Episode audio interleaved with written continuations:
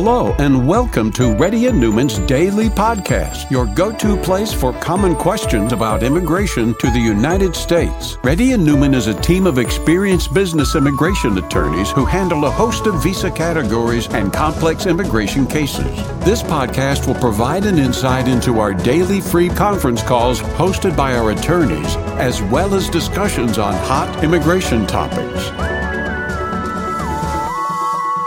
Please note that information provided is not to be construed as legal advice for your specific situation and does not constitute an engagement with Reddy and Neumann PC or establish an attorney-client relationship. For specific advice on your situation, please contact an attorney. Here's your host.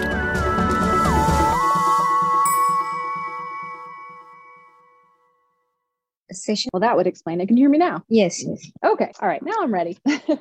Kiran?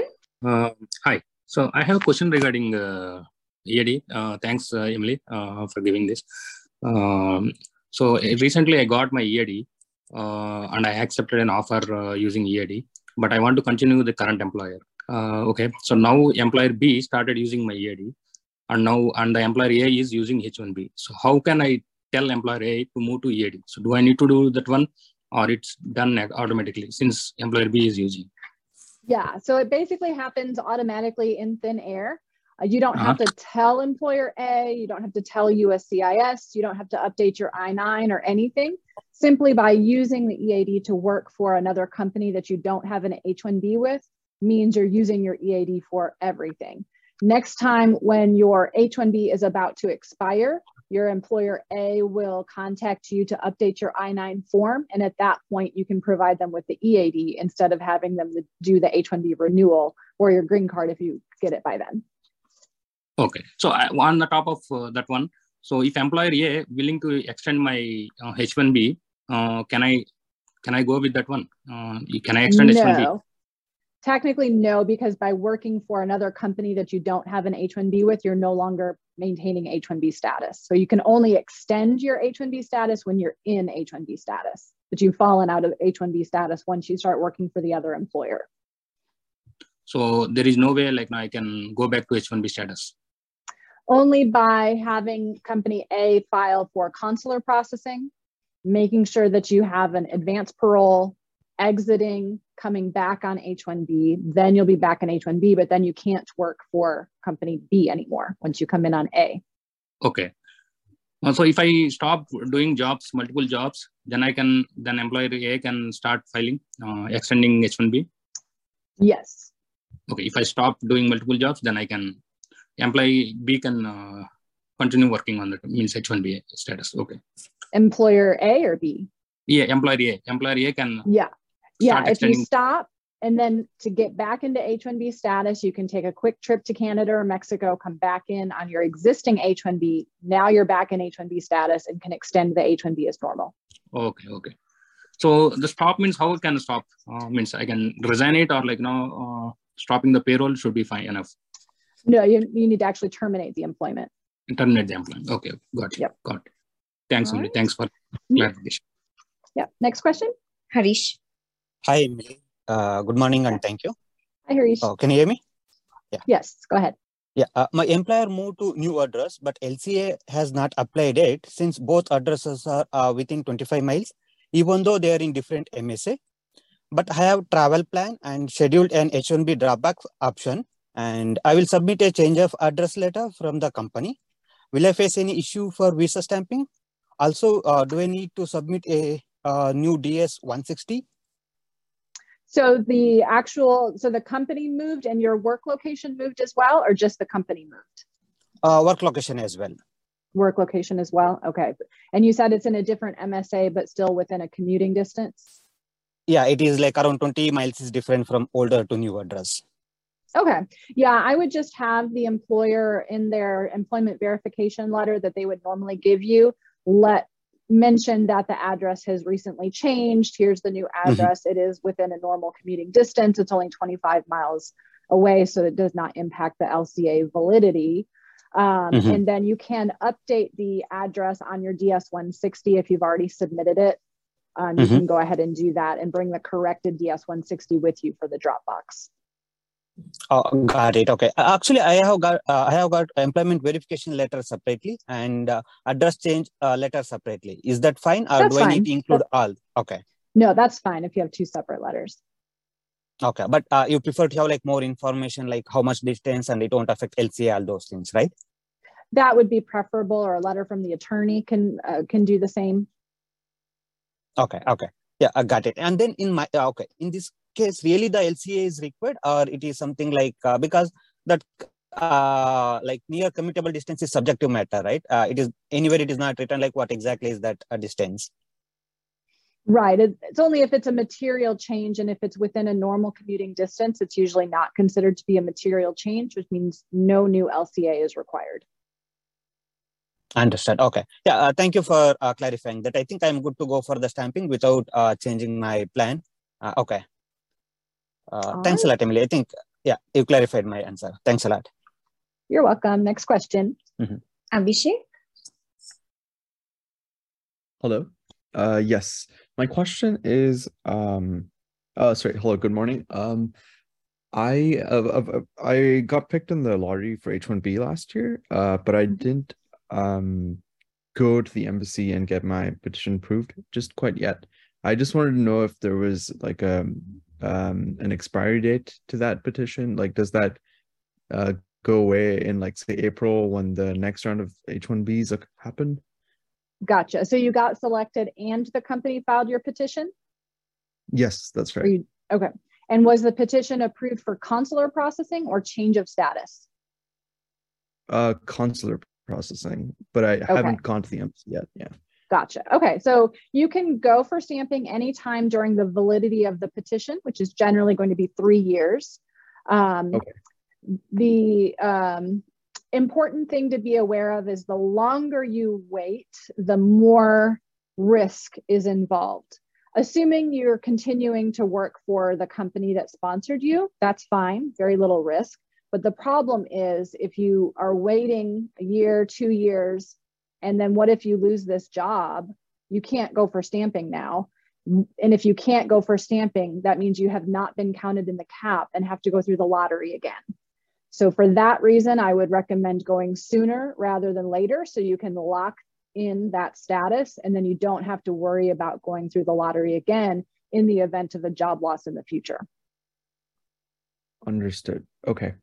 Uh, okay. I'm not working for that employer at the moment. So you're saying, given that, just go as soon as possible. Yes, I would, Okay. because that's the only way, you know, if that employer says, you know, drops their job offer next week, you can't take advantage of that H-1B anymore. And you would have to go Got it. through the lottery again. You can't transfer it to another employer. Got it. Thank you. Thank you so much, Emily. Thank you. Yep. Next question. Nash? Uh, hello, ma'am. Hello, Emily. Uh, good morning, and thank you for taking this call. Uh, my my green card recently uh, got approved for me and my wife both uh, just last week, and then we got uh, like uh, with this new company we applied in EB three, but the my, my I'm the primary and I got the category came as E26, but my wife's uh, category came as E37, which is correct for EB3 as a dependent. Should I be worried and uh, do I apply I90 or get it corrected or should I just leave it? Uh, that's one question. Second question is that uh, how do I make sure that they intended to uh, approve in, I mean, they, they approved in EB3, but just it's just a, it's just a printing mistake. How, how would I make sure that? And the other thing Yeah, is that they went to, go ahead. Go ahead. Go, uh-huh. Uh, they So you only different- had an EB3 I-140? No, no EB2 With I-140 ever? with this new employer, only E EB3 I-140. Gotcha. Old employer, yes, I had v- different, uh, with the old employer, yes, I had I- EB2 I-140. Okay. Yeah, so it sounds like it's just a typographical error on the card.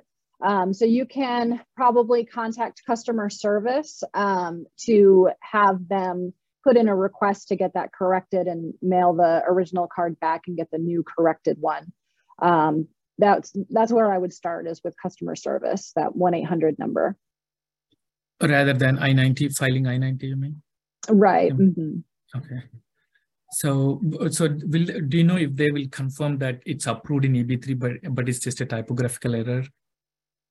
They should. It, they may not be able to right then over the phone, but as they're looking into your service request to determine whether it was a typographical error, if it was, then they'll give you instructions for how to send your card back and get the new one. If it was not, then they will they would let you know that the card is correctly approved in the EB2 category. Okay. All right. Um, yeah, that's all. Thank you, ma'am. Mm -hmm. Right, next question. Hi, Emily. Um, I'm trying to figure out uh, which visa I would need to come on to work uh, and and earn money legally in in, in the USA now uh, through some sort of payroll system. I'm a PR currently in Canada, approaching my three years here, uh, and I have I'm, I'm, a British citizen. Um, so I just really and, and it's going to be for a professional sports um, team that I'd come as a professional coach.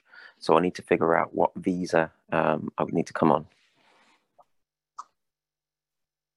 Gotcha. Okay. Um, so there's a couple of different options uh, for a coaching position. Potentially an O1 might be available um, if you can show that you have extraordinary ability um, in your prior coaching. Uh, that could be an option. Um, an H1B could potentially be an option. Is this pro sports team um, any um, relation to your uh, to the UK? Is there any kind of relationship with a team in the UK or anything like that, or is it just a US uh, sports team? Uh, no, it, w- it would uh, specifically be a US league that I'd be coming to gotcha. Uh, work okay, with. gotcha. So O O okay. O1 or H1B. Mm-hmm. Okay. The difficulty with the H1B is it's a lottery process if you've never had one before. So, and it uh, the lottery happens in March and it doesn't start until October. So, depending on the sports season, oh, it may not be the best yeah. option. Um, but I would say most pro sports teams try to go the O1 route. How long does the O1 take to come through? Um, just a couple of weeks. It can be filed in premium processing. The most of the processing is going to be you gathering documents and evidence, um, but it doesn't yeah. take that long to be processed by the immigration service. Okay, perfect. And do you know roughly how much that costs, or is... It uh, varies greatly in terms of legal fees. Um, filing fees are just $460 for the I-129 petition and then $2,500 for the premium processing. But legal fees could be anywhere five to $10,000 ballpark, just depending on what firm they use. Okay, perfect. I'll look into the O1. Thank All you right. so much, Emily. You're welcome. Surya? Hi, Emily. So I'm on, I'm on H1B and have I-140 approved. Uh, my wife has H4 visa. So is, mm-hmm. which one is faster to get? Like uh, myself applying for the H4 EAD or within one month I have a H1 extension pending. So I'm th- thinking to do it like concurrent processing, H4 extension, uh, H4 EAD and H1 extension versus yeah. me filing. And you can, you'll be eligible to file that in one month from now? Uh, yes about one okay. month, about a month. I probably would wait and file them all together in premium in one month because USCIS is going back to coupling all three applications together.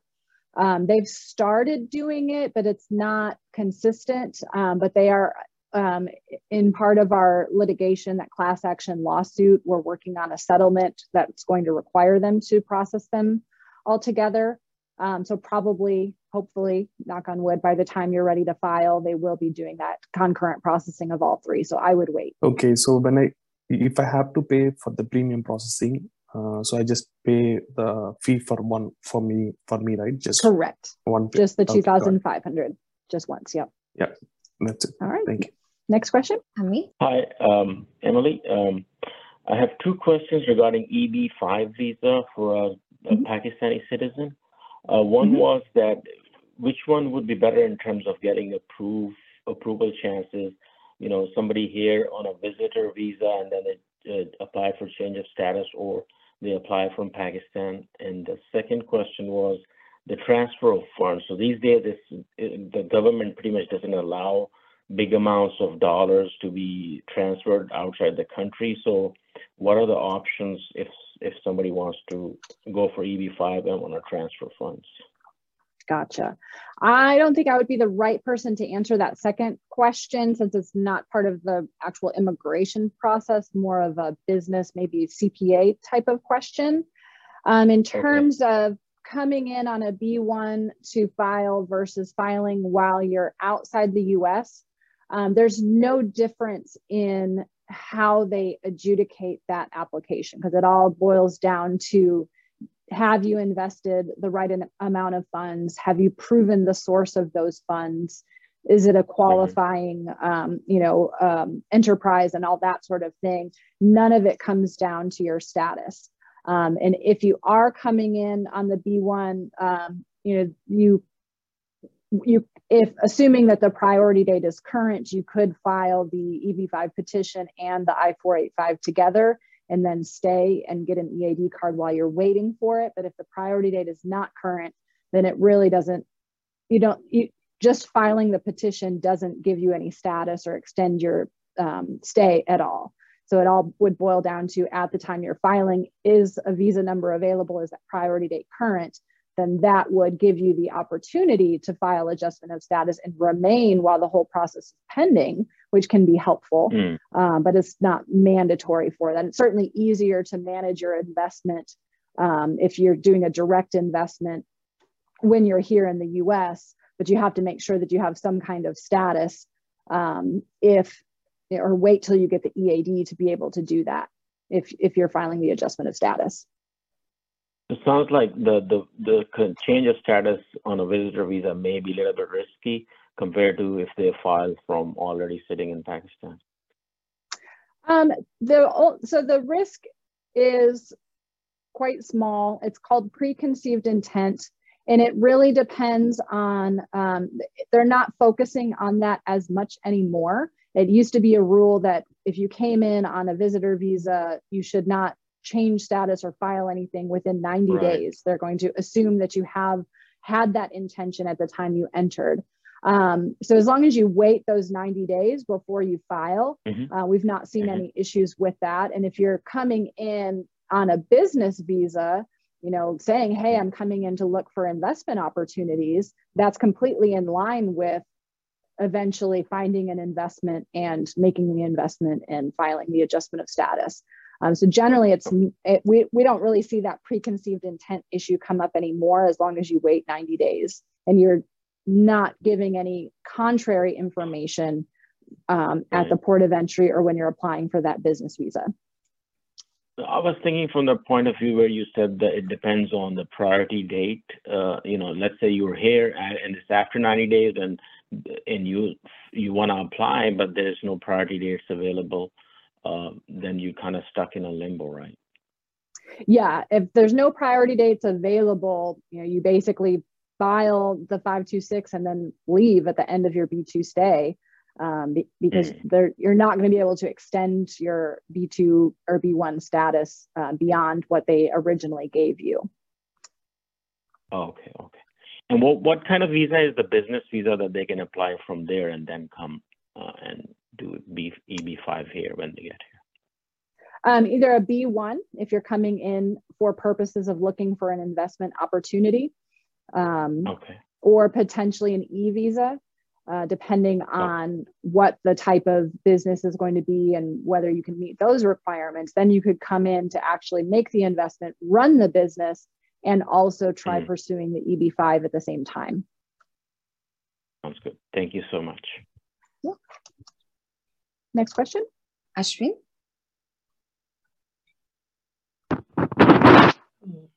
Can you guys hear me? Yes, go ahead. Uh, thanks, Emily, for your time. Uh, I have one question uh, regarding my wife EAD. Uh, my wife EAD, uh, it's going to expire in December 2023. Um, uh, she has a H4 valid until June 2025 because I recently moved an employer.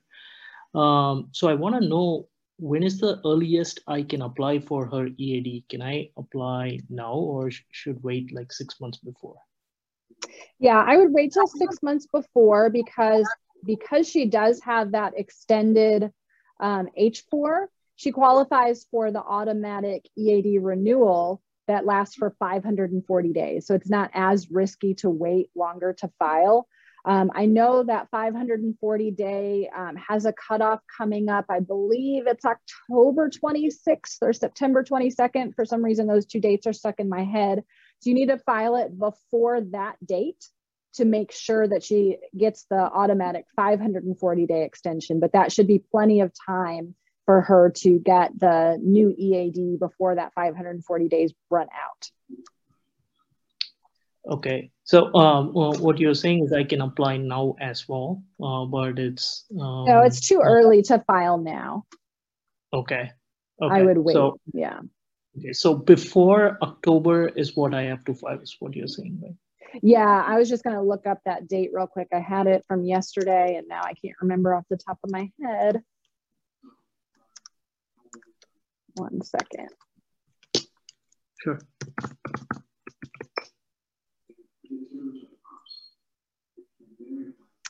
Um, yeah, as long as you file before October 26th, you'll she would get the automatic 540 day extension. Um, thanks, thanks, Emily. Uh, that's all mm -hmm. I got. All right, next question. PC. Hi, Emily. This is Murugesh. Um, this is uh, i'm planning to uh, i'm going to start my employ, new employment from uh, uh february 1st uh, using my ead uh, what are the documents you know I, just i need to fill up my i9 form that's it or any other document i need to give it to them yeah just the ead um, for the i9 form that's it. That's it. And whatever okay. their normal onboarding is but from the immigration side it's just showing them your ead um, when they complete the i9 okay. Um, and uh, after that i'm planning to uh, visit india and uh, i have option to work from home. So i'm planning to stay there for three months. Is it okay or? No problem at all. Okay. And uh, the last one is uh, about the payment uh, you know my payroll will be even i'm going to start from february 1st um, he, he is going to start running my payroll from May 1st because of the terms with my client. So after he received the payment from the client, he will run start my payroll. Uh, is it okay or is there any issue? Um, it's okay for the EAD because the EAD doesn't have the same restrictions as the H-1B, um, but it may violate employment law in the state where you're going to work. I don't think they are uh, just any company in general for U.S. workers, for citizens, for green card holders, anyone. Um, you know, you're supposed to be paid when when you're actually working uh, but it's not going to be an immigration problem for you uh, so how can i rectify this you know this kind of uh, situation because well, I mean, basically if you're starting work they should be paying you timely for that work uh, regardless of whether they've got the project or not for you to start on or what or you know especially if you're working on that client project already even if their payment is delayed to the company um, they're not allowed to delay your payment because of that. No i'm actually directly or indirectly i'm going to run the business actually kind of thing. So uh, so is it is it possible to use my personal money for that one or running the payroll what do you mean you're going to run the business um, I my, that's my friend's company. Uh, I'm mm-hmm. going to join. Um, so uh, I I have a client, so uh, I already tied up with uh, you know spoke with uh, my uh, my client, and uh, they have uh, in all agreements everything was done, but they will mm-hmm. start mm-hmm. the the pay, the agreement between my uh, client and my company has, but you know that is 45 days payment so uh, it will take uh, you know, you know i will we will get the payment after 40 45 plus 30, uh, almost close to 75 days after that mm-hmm. from the start date of my employment. So, so, meanwhile, I cannot run my run the, run the payroll or anything. That's why I'm wondering. Um, I mean, the company should be running your payroll for the company to be following employment law rules. Mm-hmm. Um, if you work, the company should be paying you. Now, if you're going to do 1099 and not be um, an actual employee, but be a contractor. To, no, playing for planning for the W 2. Okay. So for W 2, yeah, if you're going to be employed as of X date, they have to pay you as of that date through their normal payroll, regardless of whether they're getting paid by the client. But again, that's a employment law issue that the company could be violating. It doesn't do anything for your non your status or green card or anything like that. So just for your friend, your friend may want to contact an attorney in their state to find out what the payroll rules are in their state to make sure they're not violating anything. He's in the, the company is in Texas too. Mm-hmm. Yeah. So for, you know, I do immigration law, not employment law. Um, but if they have an HR person or they can reach out to an HR business partner through their payroll company uh, or their payroll company, it may be able to guide them better on that just to make sure they're not running into any um, problems with Texas Workforce Commission. Okay. The violations there. Yeah. Okay. Thank you. Anu? Next. Anu? Hello. Uh, hi, Emily. Good morning. Uh, I just have a quick question. Uh, I'm working on a H4 EAD right now. Uh, so I'm planning to go to India for a stamping. Uh, I want to stay there for two months. If the my client allows to work uh, two months remotely, can I work? Can I? am I am I able to work from India? Yes, no problem at all.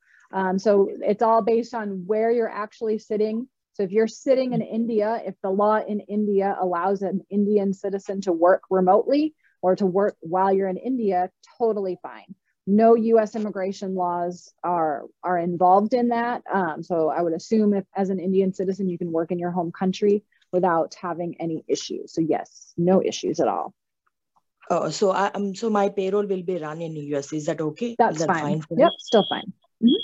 Oh, okay. Uh, so um, uh, I'm okay to work from in, remotely from India, right, for a US client? Yes. Mm-hmm. Okay. Thank you. That that is my question. Thank you so much for that. Yep. Next. EMS. Hi. Um, my husband's H my husband's H1B expires in June 2023. Uh, his employer has filed um, his PERM application. The determination of wage uh, process is done. Uh, his priority date is 2010, so it's current. Uh, is it okay if um, can we extend our uh, H1B beyond six hour limit? So the June 2023 is his six year limit? Yes. Okay. And he has a 2010 priority date with a prior company, I-140? Yes. Gotcha. Okay. So once the priority date becomes current, um, USCIS limits the extensions to uh, just one year instead of the normal three year extensions that he's probably been getting. But because that date has been current for more than a year and he's not filed the 485, it becomes discretionary. So they don't have to give that one year extension. Um, our experience has been they're giving the one year extension we don't submit any additional paperwork. We just file it asking for a one year extension with a copy of that I 140 approval notice. Um, and they've been going through without any questions, anything related to that discretion. They could okay. send an RFE saying, hey, why haven't you filed the 485? Your priority date's been current for more than a year. But then you can explain, hey, this is where my current company is at in the process. So they're working on it, but I can't file the 485 because I don't have that company's I 140 yet. Um, it's okay. still discretionary, but they have been giving those extensions. Okay. Okay. Thank you. Yep. Sai. Next question. Sai. Hi. Um, hi, my name is Sai. So I currently live in Canada right now. Uh, I'm I'm trying to immigrate to the US. Uh, I'm a licensed profession. I'm an uh, I'm I'm a pharmacist here um, I did contact uh, um, somebody of my uh, knowledge. So uh, they're they are an employer. I mean, they have they have two pharmacies um, uh, in the U.S. Uh, uh, so they are ready to file a H-1B for me.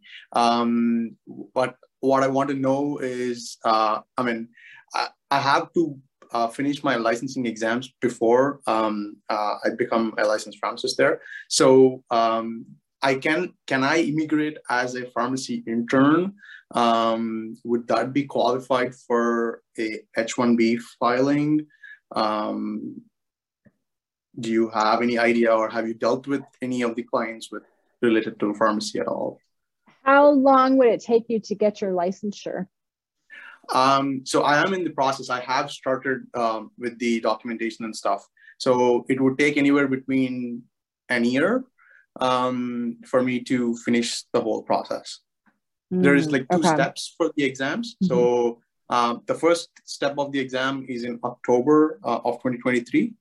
And once I finish that, uh, I'll have to um, uh, finish about 1,500 hours of internship for which I need work, uh, I mean, work employment uh, authorization, um, mm. which is where I'm stuck on how I should be getting the employment authorization for. So the thousand hours has to be as a pharmacist or in what type of position to qualify? Uh, it has to be as an intern, pharmacy intern, basically. Okay. I mean, you cannot be Okay. fully, uh, yeah, you cannot be a pharmacist un- unless you finish those intern hours. Mhm. Um, yeah. So that's where, uh, Okay. Um, so I can't say I've done it for a pharmacy intern, but we do a very similar process for lawyers, for example. For someone who um, has a law degree but doesn't have the license in the state, we will typically file them as a law clerk, which is a basically a intern. We can't call them an attorney yet, just like I'm sure you can't call yourself a pharmacist until you have that license. Um, so as long as the pharmacist intern position normally requires at least a bachelor's degree or higher in pharmacy, um, and Mhm. you're um, then that should be doable to allow you to temporarily come in in that lower level position um, to complete the licensure process and then amend the H1B to the full pharmacist, pharmacist position uh, once you get the license. okay. So, um, so, I mean, doesn't, I, I know that H1B has a particular, um, uh, uh, salary range that it has to be in. Um, so, so the employer has to show that, uh, my salary would be ranging in that, uh, in that pay range. Is that right? Right. Yeah. So they would have to look at what um, what occupation code they could use for a pharmacy intern, because Mhm. obviously a pharmacist pay is probably going to be higher than that. So they'd have to really um, just pick the select the correct code that goes with that position that still shows that the position requires the bachelor's or higher degree in pharmacy. Um, so it may not necessarily be called pharmacy intern. It really depends on um, you know what's normal for that occupation to call a position like that and as long as it requires the degree um, and based on that occupation code that's how the salary requirement is determined Okay. Okay. so we do the Um, same thing for architects we call it an intern architect usually or a drafter a civil drafter or something like that so we don't typically use the architect prevailing wage for those h1bs we use something else that is similar um, but doesn't require the license so it has a lower wage requirement Okay. All right. Yeah. Okay. Thank you.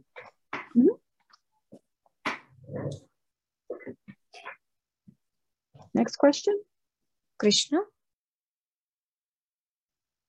Uh, hi, uh, this is Krishna. Uh, good afternoon, Emily. Um, one question I have is for uh, regarding my 140 transfer. So I'm looking to transfer to another company. Uh, I, with the current company, I already have my I-140 with the current date as um, March 2021. Uh, with the transfer to another company, um, what would be the process be? Would there be any risks in transferring the I-140? so what's your current immigration status h1b H1B, correct. Yep, sorry. Okay, so you'll file an H-1B transfer, and then because your priority date is not current and you have not filed the 485 yet, it means the new company has to go through the whole labor certification all over again. And Uh-huh. based on their labor certification, they will then file an I-140. But you can port the priority date from your old I-140 to the new I-140. So you just include a copy of the old employer's I-140 approval notice in the new I-140 petition so that you'll get the correct priority date on your new I-140 approval notice. But the I-140 technically can't be transferred from one employer to another. The new employer has to go through the whole perm process. Um, and typically that would be like, uh, let's say with the current times, it, it's it's about uh, an year and a half to two years, right? So what? Correct. If, um, so I have this. So when they transfer my H1B, so I, let's say I get about three years, or maybe let's say if if it's like just two years. So what is the risk if I don't get that 140 within that two years? You can keep using the old employer's I-140 to get the extensions until that priority date becomes current. Is it? I'm um, assuming so- that I-1 that I-140 has been approved for at least six months. uh, yes, uh, it's been approved in May 2022. So yeah, it's more than six months. Yeah, you uh, can keep using that I-140 for extensions with any company. Oh, great. Uh, so so th- there's nothing like that 140 uh, the previous i-140 gets expired or it's no more valid because the h1b has been transferred to another employer or something like that Right. It, it remains valid until the employer withdraws it. Um, even if they withdraw it, you can still use it to get those H 1B extensions with any employer up until the time the priority date becomes current. At that point, they're going to expect that you'll have the new I 140 in place and will file the 485 based on that.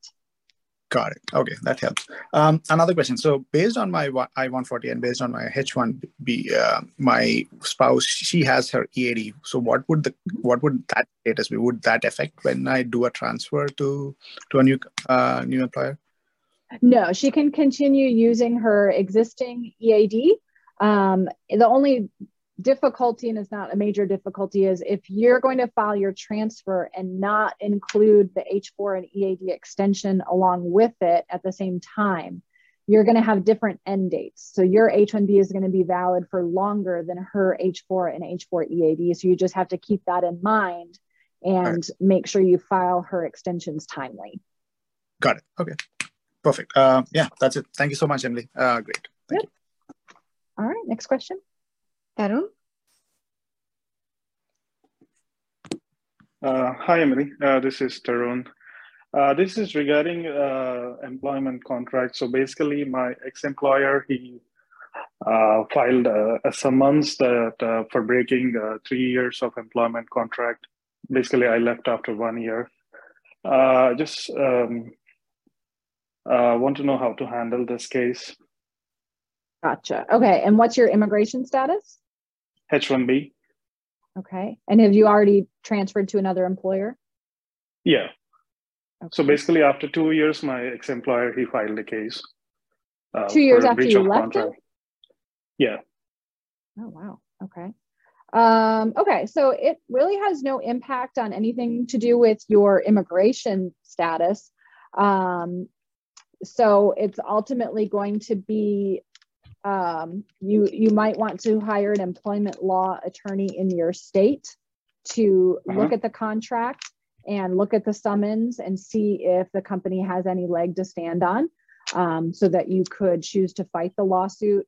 Um, if the old company had any kind of violations of immigration, if they didn't pay you properly at any point, things like that, you Yeah. could utilize that um, as a kind of leverage um, to fight.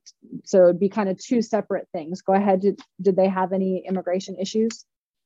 Uh, yeah, there is one, and that's the reason why I left the company, my uh, Mhm. uh, previous company. Basically, when I got a new job and uh, moved over to a different location, they didn't file uh, an LCA, labor amendment. Mm. Their Mhm. filing uh, paper, I mean, immigration filing is not that great. So that's why I left Mhm. the company and moved to a different employer. So can I fight with that reason? Potentially. So, what we do um, sometimes for employers that are unscrupulous and not paying properly, um, and um, you could f- fill out the WH4 form, which is the complaint to the Labor Department, and mark all the things that the company has done wrong, and kind of Mhm. send them a demand letter saying, "Hey, if you don't drop this lawsuit, you know, I'm going to file with this with the Labor Department. They might op- open up an investigation." um, into all of your immigration practices, and that might be enough leverage to you know to get them to uh, withdraw that lawsuit. But also, uh, I would consult with an employment law attorney in your state Mhm. to see if it's possible that the contract isn't even enforceable the way that it's written. Yeah.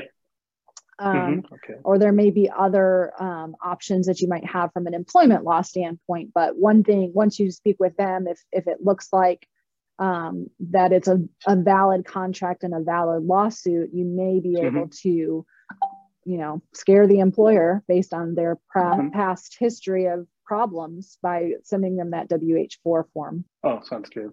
Uh, one last question: like, uh, will it affect my uh, current status anyway? Like, if I go to Labor Department and file that uh, case regarding that my ex-employer didn't No. file, Nope, will not at all. affect. Uh, Nope. all right, that's helpful information. Thank you. Okay, Loka? Hey, Emily. Uh, my question is uh, I'm on H1 and my uh, H1 visa stamping is going to expire in July 2022. So I'm planning planning to travel in June, uh, in May, and come back in uh, sometime end of June before the visa expiry. But in the meanwhile, my employer is also going to file my extension next month. So my question is, uh, if if the extension is approved, can I still go and come back with my old current visa, or do I need to go for visa stamping? If the extension, so there's kind of two different issues. So you can go and come back um, on the existing H-1B um, before that stamp expires. That's fine. We usually recommend that you not travel while it's pending, and it doesn't really have anything to do with the stamp, but it does have to do with your I-94. Um, so you might want to consider traveling first, coming back, and then having the employer file the extension. So because when you travel and come back in, you're going to get a different I-94 number. That's the one that you look up on the CBP website. And that's the one that your company needs to include in their extension application so that the extension comes with the correct I-94 number. Otherwise, you would want to have the company file the extension and get it approved first, because that's going to have your current I 94 number on it. And then you travel and come back in, then you'll get a new number. Um, and then you can show them the new extension approval notice and see if they will give you the I 94 um, end date that matches the approval notice, which they should, even though your visa is expiring on that date because you've already gotten the extension approved. They should give you the I 94 at the port of entry to that same end date. Um, so either way is fine, but I generally don't recommend traveling while it's pending because if they file now, they're going to file with your current I-94 number, and then you're going to travel and come back in. You're going to get a new number, but your approval is going to come with the old number on it. And sometimes that can create problems for getting your driver's license renewed. Okay. If anything okay. comes up with the Social Security office, those I-94 mismatches can be kind of a hassle. You could travel again to Canada or Mexico to clear it up um, if the timing doesn't work out to where they can't file before or you don't want to wait until after, but that's generally what I would recommend. So uh, if let's say if the extension is approved, uh, I can travel with my current visa without going to stamping, correct? Okay. Correct. Yep. Just show the new approval notice when you okay. come back in so that you get the I-94 for the extended time. Okay. Sounds good. Thank you. Mm. Next. Uh, hey, Emily, this is Naresh. I, sp I, I, spoke earlier regarding my I-90 typographical, uh, sorry, not I-90, but e green card typographical error EB2 versus EB3. Mm -hmm. Do you think there is any repercussions if I just leave it like that and then not get it corrected, like during acceleration or anywhere else? Um, nothing in terms of travel or work authorization or anything like that, but at the time of citizenship, potentially, um, that's where they are going to look into everything again and they may get confused as to how you got this approval with this other notation? Is there some error that happened in there? So i would probably um, take a look at it now.